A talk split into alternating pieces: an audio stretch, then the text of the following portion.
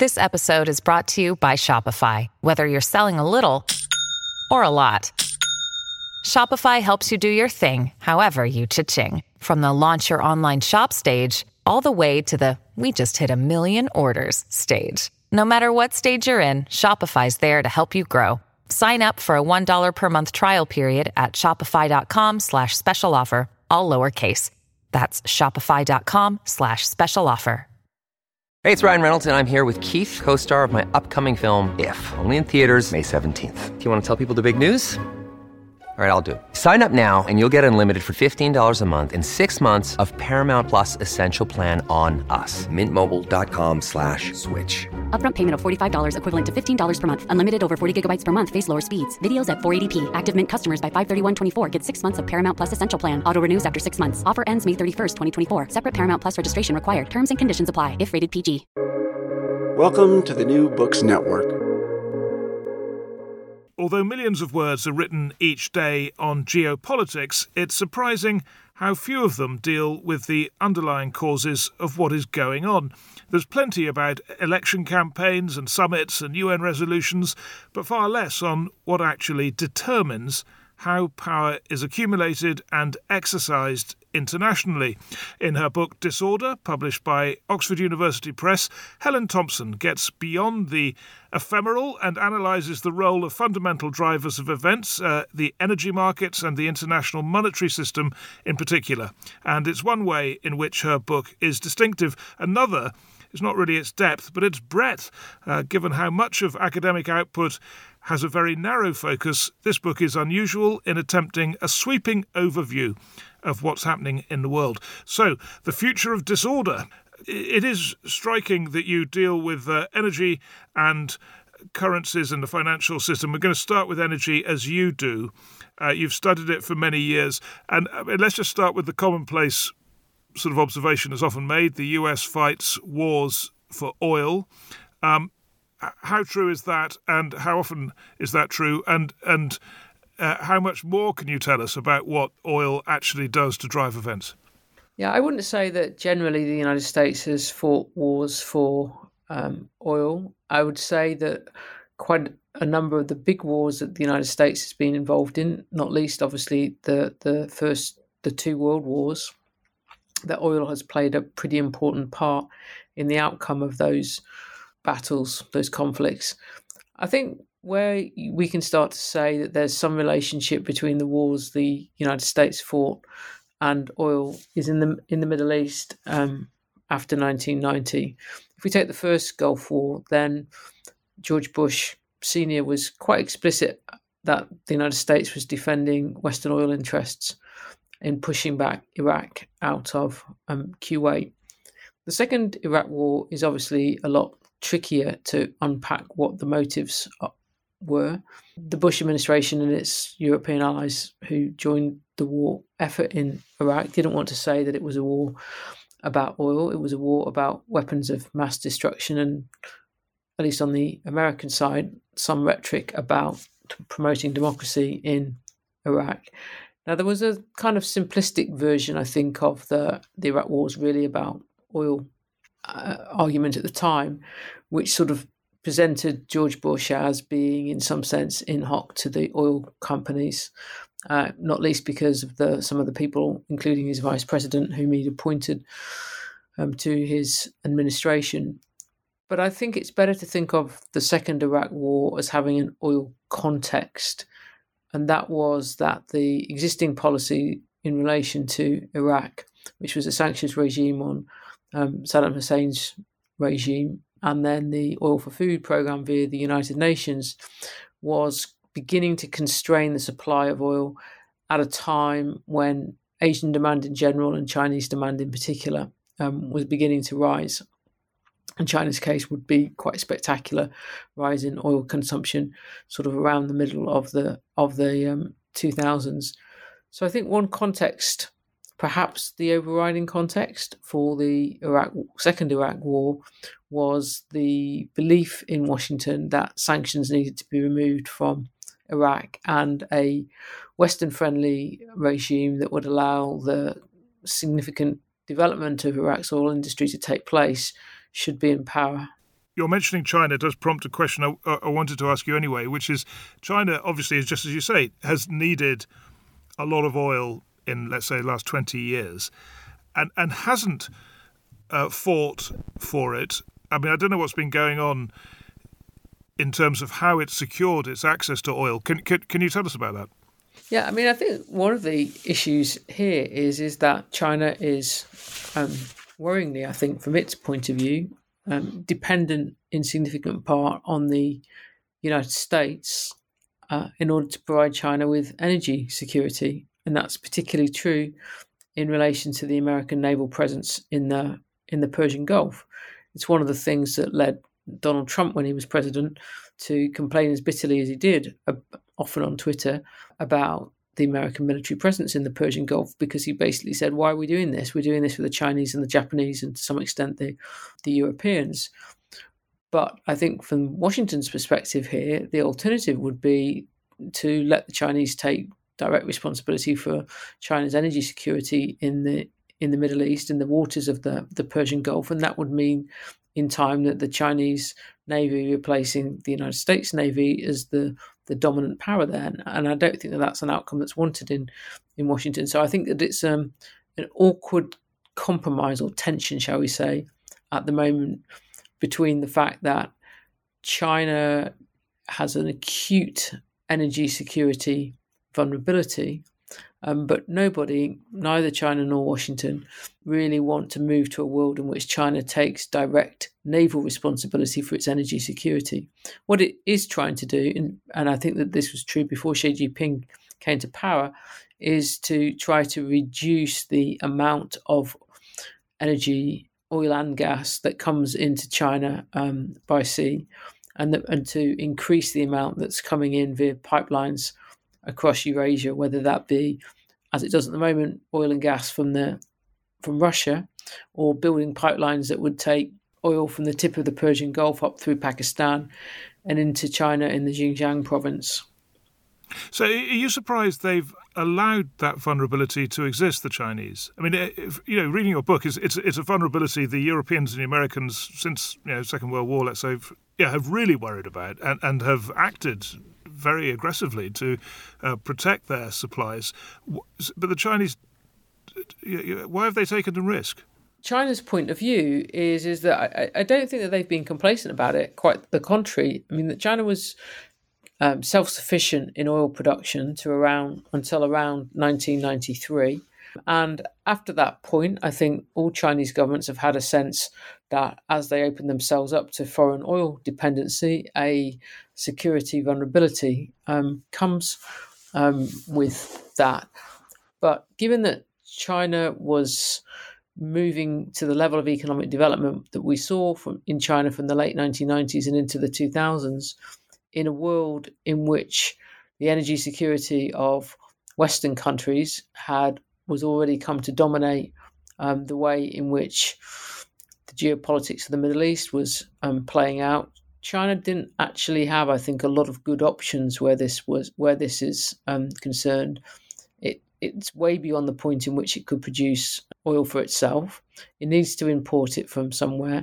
Partly, it wants to import it from quite a number of different places so that it's not too dependent on anywhere in particular.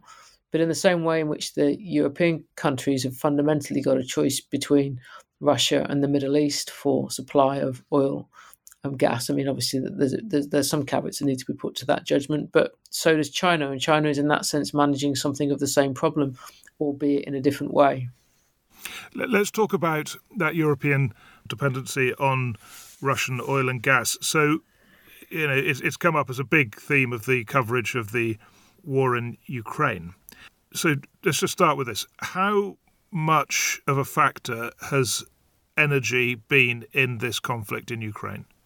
I mean, I don't think that energy is the cause of the conflict. I don't think that Putin, so far as it's possible at all to really to understand his motives, is sent the Russian army into Ukraine because uh, he has some ambition of seizing the energy resources that are in um, Ukraine, or he wants Ukraine um, because he wants control of the pipelines that run through Ukraine. So, in that sense, I, I don't think that energy is motive on the Russian side.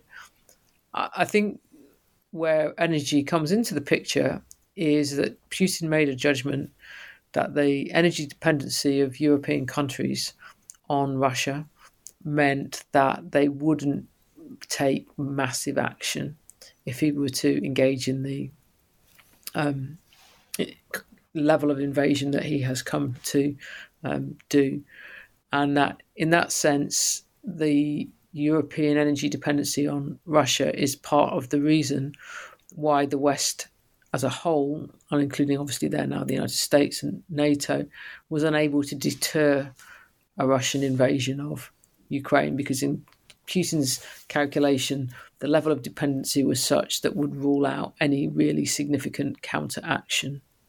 So, have you been surprised? Has Putin been been surprised by the level of Western unity?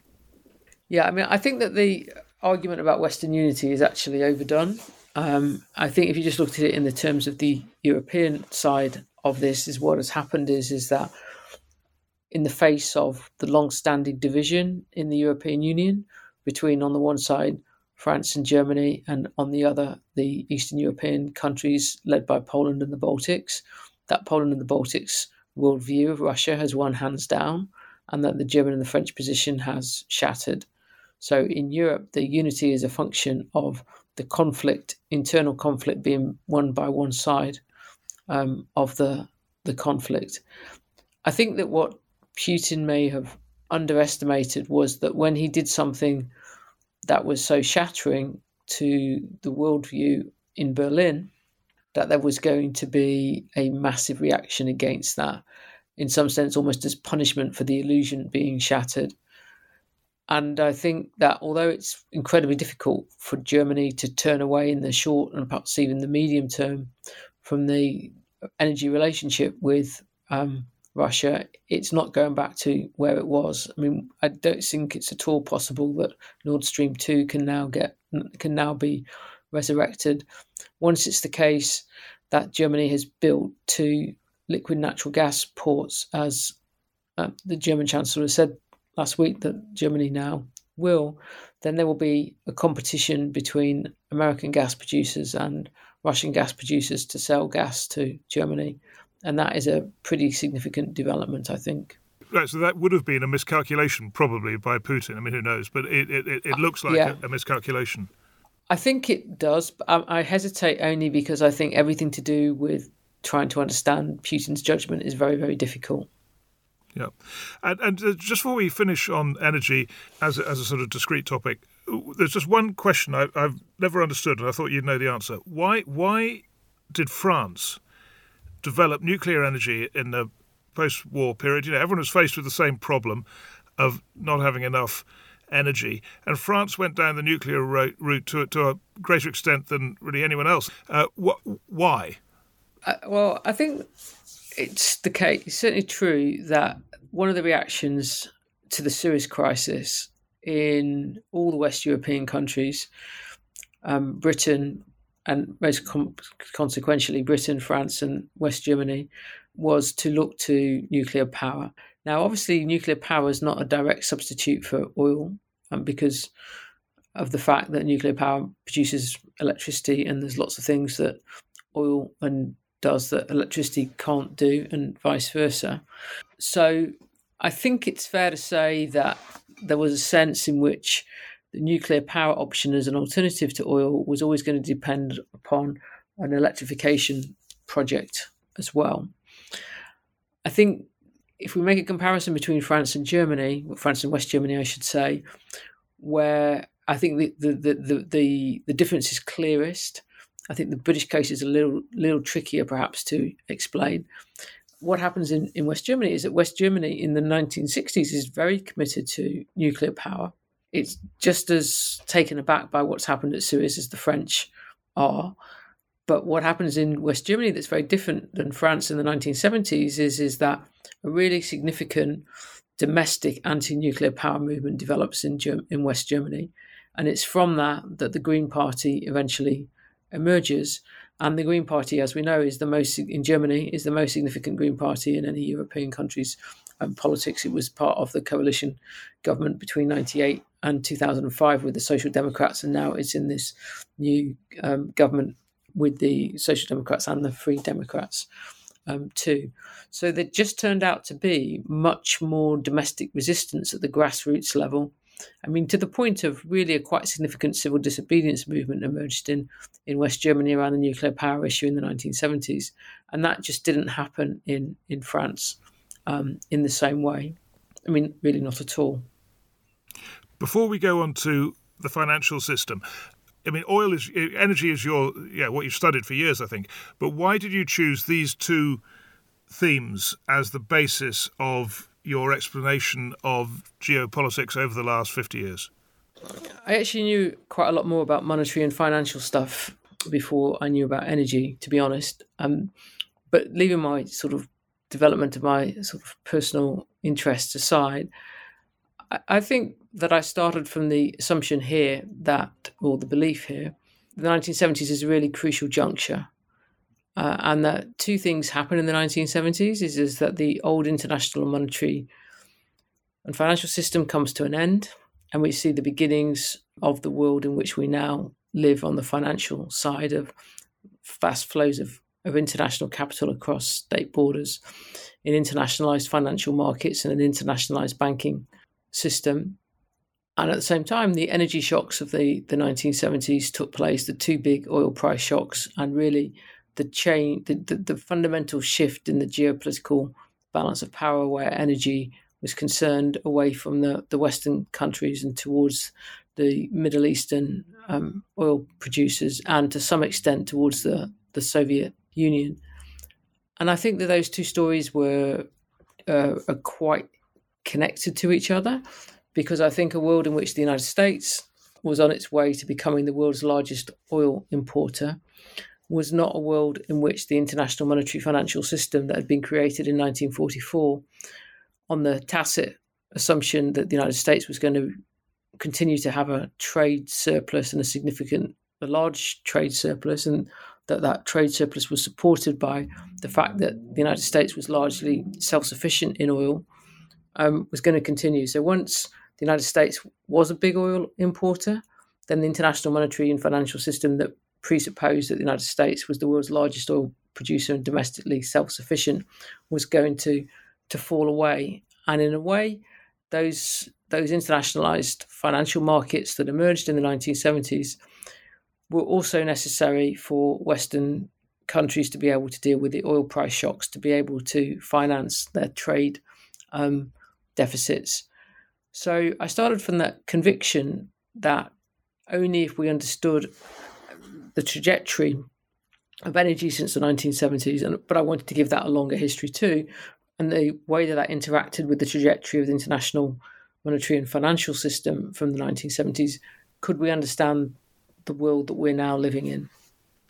Right, and if I were to ask you to summarize, really, uh, why, what are the advantages that the US enjoyed from having this status of having the global reserve currency through this period you're discussing. So, just just to get to the basics, why was that so important?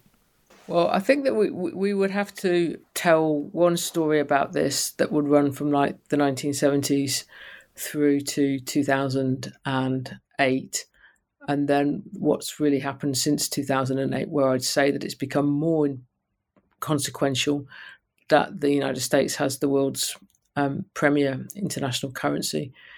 I think the great advantage in the 1970s was that at a point when the United States was going to need to borrow significantly more money, including indirectly to finance its trade deficit that this large oil import bill was making necessary, and at a time when governments would want to run budget deficits, that the great advantage of the dollar's position was that the United States could borrow in its own um, currency, and that really everybody else had to put up with the fact that from time to time the American government, federal and the Federal Reserve, and all the Federal Reserve Board might want to um, let the value of the dollar um, depreciate, and it crucially meant that the United States was able to buy oil once it became an oil importing state in its own currency. It reached an agreement with Saudi Arabia and then effectively with OPEC um, via the Saudis that oil would be the, the currency in which um, oil sales were always um, transacted. So that was a big plus for the United States. Everybody else was in a position where if the um, the value of their currency against the dollar depreciated, then their oil importing bill um, would go up. When I say everybody else, I mean oil importing countries like the West European um, countries. As this was going on, I think it was also the case that the euro dollar markets that had really begun in the last part of the 1950s developed through the 1960s, which was basically an offshore dollar market in London, was becoming more and more significant, and that in time, that what might be called um, internationalized dollar banking really took off. And I think you can see a big increase in that from the late 1990s and into the into the 2000s. Now, this raised a big question, though, as to well, what happened if there was trouble in those internationalized dollar credit markets that banks relied on? Uh, and the answer came when the crash came in 2007, as it started in 2007, in the summer of 2007, that the Federal Reserve Board, the American Central Bank, would have to act as an international lender of last resort to those markets.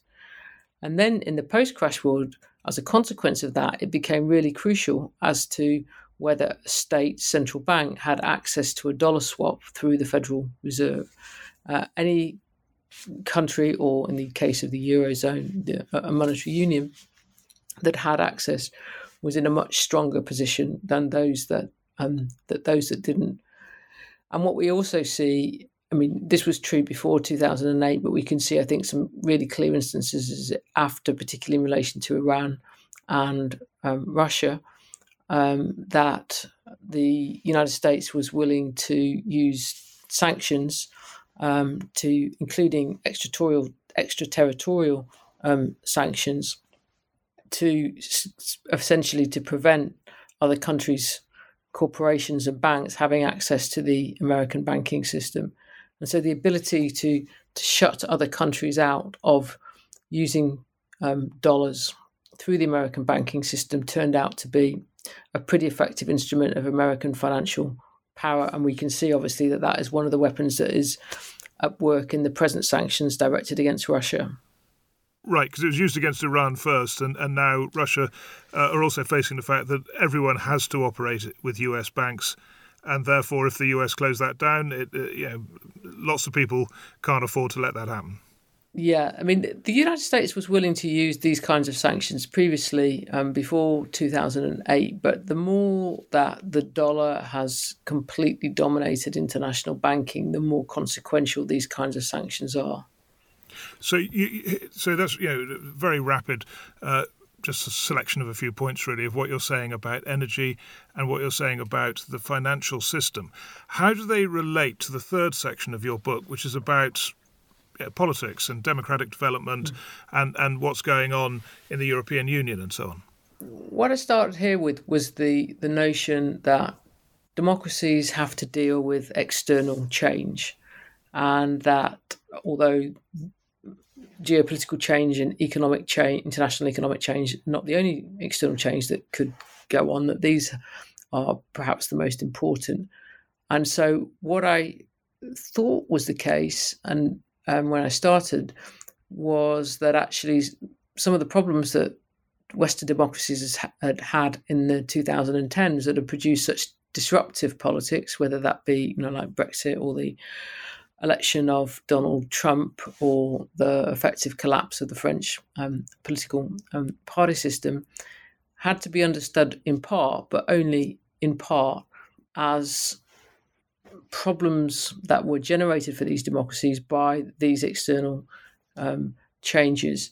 Now, obviously, in the relation to the, the European Union uh, and the European Union's euros, the monetary union of the European um, Union, that also had to be sort of situated in the ways in which the European Union does its political business in some sense, in which it it creates a set of what I would say are de facto constitutional rules that are put in treaties, and it's very noticeable that in the period between the Maastricht summit in December of 1991 through to the constitutional treaty and the Lisbon Treaty, the, the constitutional treaty um, falling in referendums in France and Netherlands in 2005, and then the Lisbon Treaty being ratified in 2009, that there were a succession of treaties that the European Union um, devised. Um, as I say, one of them, the, the Constitutional Treaty, um, fell. And the democratic fallout of the ways in which those treaties were ratified and particularly in a number of countries, including ultimately in in Britain, I think damaged um, the, the, the, the, the, the democracies concerned. And so, what we can see in the 2010s uh, in a number of European Union countries, but I, am going to focus on, on, on, on, on Britain because it obviously the end of the story is Britain leaving the um, European Union is that the story of the difficulties of democratically legitimating these constitutional treaties and the story of the fallout of the Eurozone crisis interact with each other to produce some pretty destabilizing dynamics.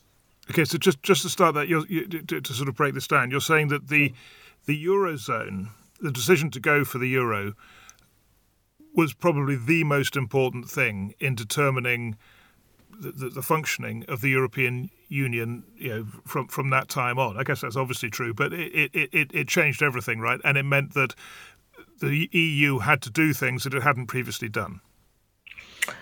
Yeah, I mean, I think that this is complicated. I mean, because of the fact that the, at the the same time in, in which the um, commitment to monetary union was being made, um, was the same time around, although the, the monetary union commitment actually came first, uh, as the Cold War was coming to an end and the prospect opened up of Eastern European countries joining the European Union and German reunification.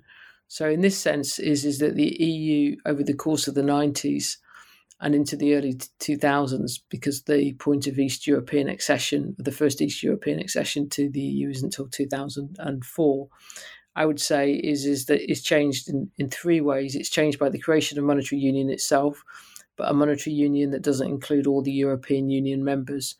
It's changed um, by the geopolitical change brought about by German reunification and the fact that the EU is going to move eastwards to include new um, East European member states that had formerly been um, part of the, the Soviet um, Empire and it's going to have to deal with both sets of changes in terms of accession of East European countries to the European Union and setting up monetary union um, by devising new treaties. Um, and in part, I think that the, the constitutional treaty came about from the idea that in this enlarged European Union, then all the treaties had to be brought together. And then that brought into question the way in which these treaties could be democratically legitimated in the national politics of the member states because the legitimation wasn't going to take place at the European level. There wasn't going to be a European Union wide referendum on whether to um, accept the, the constitutional treaty. Each member state got to decide how it was going to ratify that um, treaty um, for itself. And so part of my story is the way in which the geopolitical changes that are taking place in the composition of the European Union, the incomplete monetary union because it doesn't include all members, and the problem of what to do about these treaties and how democratic they can be made all interact with each other in some fairly destabilizing ways, at least for a number of European Union member states. Right, and, and one of the striking things you're you're arguing is that the EU, uh, through this process, did undermine well, democratic development in even advanced democracies because it had to to get decisions through parliaments that didn't want to take those decisions. Yeah, I think also is is that there's a real problem is is when which I think really came to the fore in the in the British case, um, is that you have these treaties. Um, they set up a whole set of rules for how decisions are going to um, be made. They act in a way like constitutional rules. They take certain things out of democratic politics. And if you just ratify that through a national parliament, like the British government did with the Lisbon um, Treaty, and then a year after that treaty's been ratified through Westminster, where the Labour government that was in power when this ratification took place had a reasonable sized majority. If a year later that government is booted out of power by the voters and a party, in this case the Conservatives, that was opposed to ratification of the Lisbon um, Treaty, became the largest party in Britain after the 2010 election, entered a coalition agreement with the the, the Liberal Democrats. They're then landed with so to speak, the rules of the treaty, despite the fact that they were opposed to it. So, in situations where you have a referendum for, for a treaty, uh, a European Union treaty, I think you can say, well, it's kind of been accepted by everybody that they are the new, if you like, constitutional rules of the game. But if that hasn't happened and you actually then revert to a party that was opposed to the treaty being ratified, I think that some democratic tensions come to the fore. And that's what happened in the United Kingdom because when David Cameron um, became prime minister, he wanted to say, look, we couldn't stop the Lisbon Treaty being ratified. We didn't have an election in time in Britain for that to be the case. But we now want to see if we can claim some powers back for Britain. The ones that we weren't happy were, so to speak, in his language, given away in the Lisbon Treaty.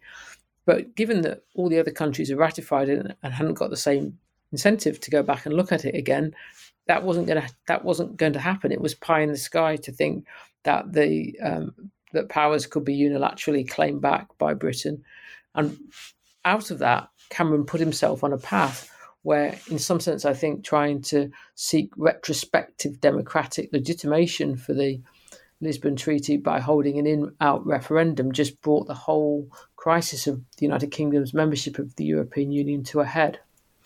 Right, so the, the British story has this very sort of striking conclusion, uh, but you also write about Italy uh, and and just how, uh, and I think yeah, a lot of people even follow events quite closely don't maybe quite appreciate just the extent to which democracy was was bypassed in Italy to get these things through. Yeah, I mean, what the, the, the thing that's really crucial in, in Italy is is that Italy's position in the in the eurozone, and what became clear in the in the summer of 2011 was that uh, Italy, if it was not able to reduce its the Italian government, I mean by that, if it was not able to reduce its borrowing um, costs, was going to need a bailout of a size which would have been very difficult for the eurozone authorities um, to agree, and which would have been, in terms of the conditions that would have been attached to it, very difficult for many Italian voters to um, to stomach. And so, effect- effectively, a, a, set of demands were made by the European Central Bank to the Italian government that was then headed by Silvio um, Berlusconi, uh, in which would have meant that in exchange for these reforms being passed by the Italian Parliament, that the European Central Bank would support Italy's debt um, in bond markets by purchasing Italy more of Italy's debt. Uh, and once it became clear that Berlusconi wasn't in any position to redeem the promises that he'd made to do what the European Central Bank wanted, um, then with some prompting from Angela, Mer- Angela Merkel, uh, the Italian president ended Berlusconi's government and appointed a cabinet of technocrats. So none of them were actually elected um, politicians. And we now, as we know, in the position where, or Italy is in the position, I should say, where a former the former president of the European Central Bank, Mario Draghi, is now the Italian um, prime minister. So Italy's basic democratic problem is is that it can hold democratic elections. It can do the kinds of things you're supposed to do if you're a democracy. So in the first instance, let elections determine who exercises power. But as soon as you run into that government runs into difficulty, as soon as it needs some kind of support from the uh, serious support from the, the European Central Bank, then there becomes pressure to, to take the elected politicians away from power and give responsibility to decide to those who are considered safe to do so, so those who are essentially technocrats, and that has meant heavy involvement of people who've been who, who people who who have been previously um, central bankers, and I, I, think that what we can see is is that it erodes the idea that that um, democratic politics still persists in in Italy because even when the politicians are the ones who are um, i.e., the elected politicians are the ones who get to form a government, like after the last Italian general election in, in April of 2018. Still, in that case, the prime minister um, and the finance minister were not elected politicians. So it's a sense in which the only people who are deemed trustworthy to do the economic decision making are those who haven't been elected. Right. So is it, is it then a, a confusion or a paradox that liberal opinion in Western Europe, in, in Europe, in the European Union countries, um, believes the EU is defending liberal values, and yet you're pointing out that it, it's sometimes undermining uh, democratic practice.